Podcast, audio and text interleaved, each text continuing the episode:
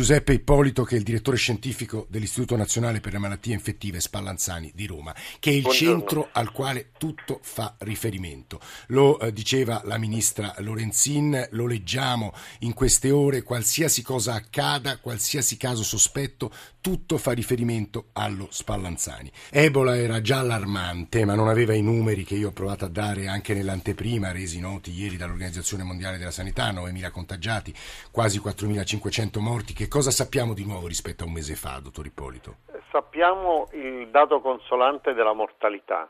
Eh, mano a mano che si va avanti diminuisse il, la mortalità di questa epidemia e, il, e, questo è un dato importante. Siamo passati, come riporta il, l'aggiornamento giornaliero dell'Organizzazione Mondiale della Sanità, dal 90 al poco più del 50%. Cioè chi colpito, tra chi è colpito muore il 50% sì, invece del 90%. E questo è un fatto, poi all'interno di questo dipende da quando le persone arrivano in ospedale, considerando che c'è un ritardo medio in quei paesi di 5 giorni prima che uno arriva a una struttura sanitaria, poi c'è il ritardo mentre viene valutato e questo fa sì che ci sia. Questo è un fatto estremamente importante perché conferma il fatto che la maggior parte dei casi hanno un periodo di incubazione inferiore a 10 giorni, questo eh, è utile anche al fine di valutare il rischio di spostamenti di persone o tirare un sospiro di sollievo per gestire i contatti, fermo restando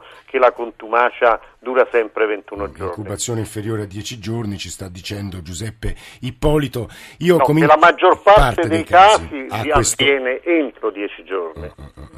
Giuseppe Ippolito, direttore scientifico dello Spallanzani troppo allarmismo, eh, troppi, molti casi pseudo sospetti e si sono rivelati appunto delle, delle, bufale, si sta diffondendo tra i cittadini italiani, lo diceva all'inizio, lo rilevavamo anche come giornalisti, un po' di eccesso di allarme, Ippolito?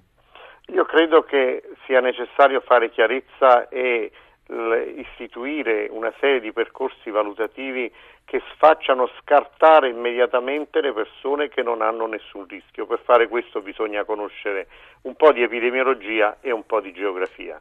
E intanto sapere esattamente quali sono i paesi colpiti e, e, considerare che chiunque è entrato in Italia da più di 21 giorni anche di quei paesi non costituisce nessun rischio, non sono tutte le persone che vengono con l'Africa e in merito alla vicenda degli immigrati sì, ecco, su questo diciamo una parola barconi, un po' di chiarezza. Vorrei dire che oggi non c'è nessuna prova che le persone possano affrontare un viaggio così lungo da quelle zone, non ci sono persone che iniziano viaggi della speranza, sono zone che sono già di per sé isolate e che arrivino. Non bisogna mai dire mai, ma non bisogna pensare che la colpa siano gli immigrati.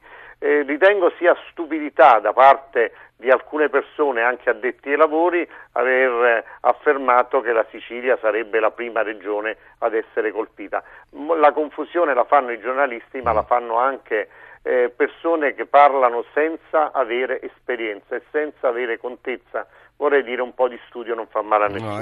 No, se la prende anche giustamente in parte con noi, noi facciamo No, ma me la prendo prima questa... di tutto con i medici e con gli operatori sanitari che pur di andare in televisione o per raccontare qualcosa parlano di, di, di fatti e di situazioni, di patologie che non solo non hanno mai visto, ma che non conoscono. Trasmissioni come questa servono appunto per introdurre serietà, no? questo è un po' il nostro obiettivo e sgombrare il campo degli equivoci. Peraltro stamattina il sito di Le Monde diceva che gli inglesi in realtà in Sierra Leone poche, poco stanno facendo. Eh, dottor Ippolito, le risulta allora, questa... commentare eh. che il Ministero degli, degli Affari Esteri ha appena lanciato un programma di intervento e, solo il, il, un, il, capo progetto è un nostro medico, sì. che è l'attuale nostro capo progetto in Tanzania che si sposta in Sierra Leone ma loro è vero che ci hanno scritto, ma il programma dei laboratori mobili è un programma europeo ah, di ah, ah. cui noi siamo, eh, è vero che coordinatori insieme al Bernanoc tedesco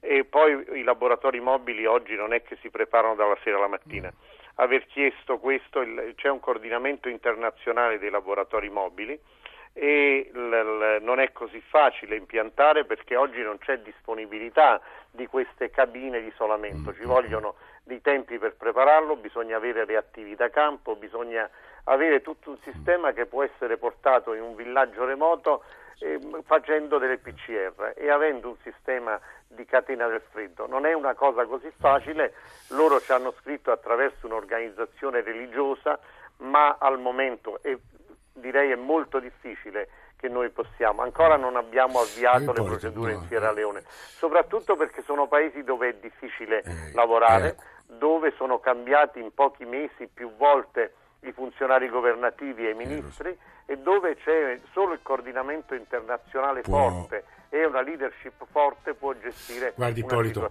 eh, noi, era una domanda quasi disperata di ascolto, poi avremo voci dall'Africa.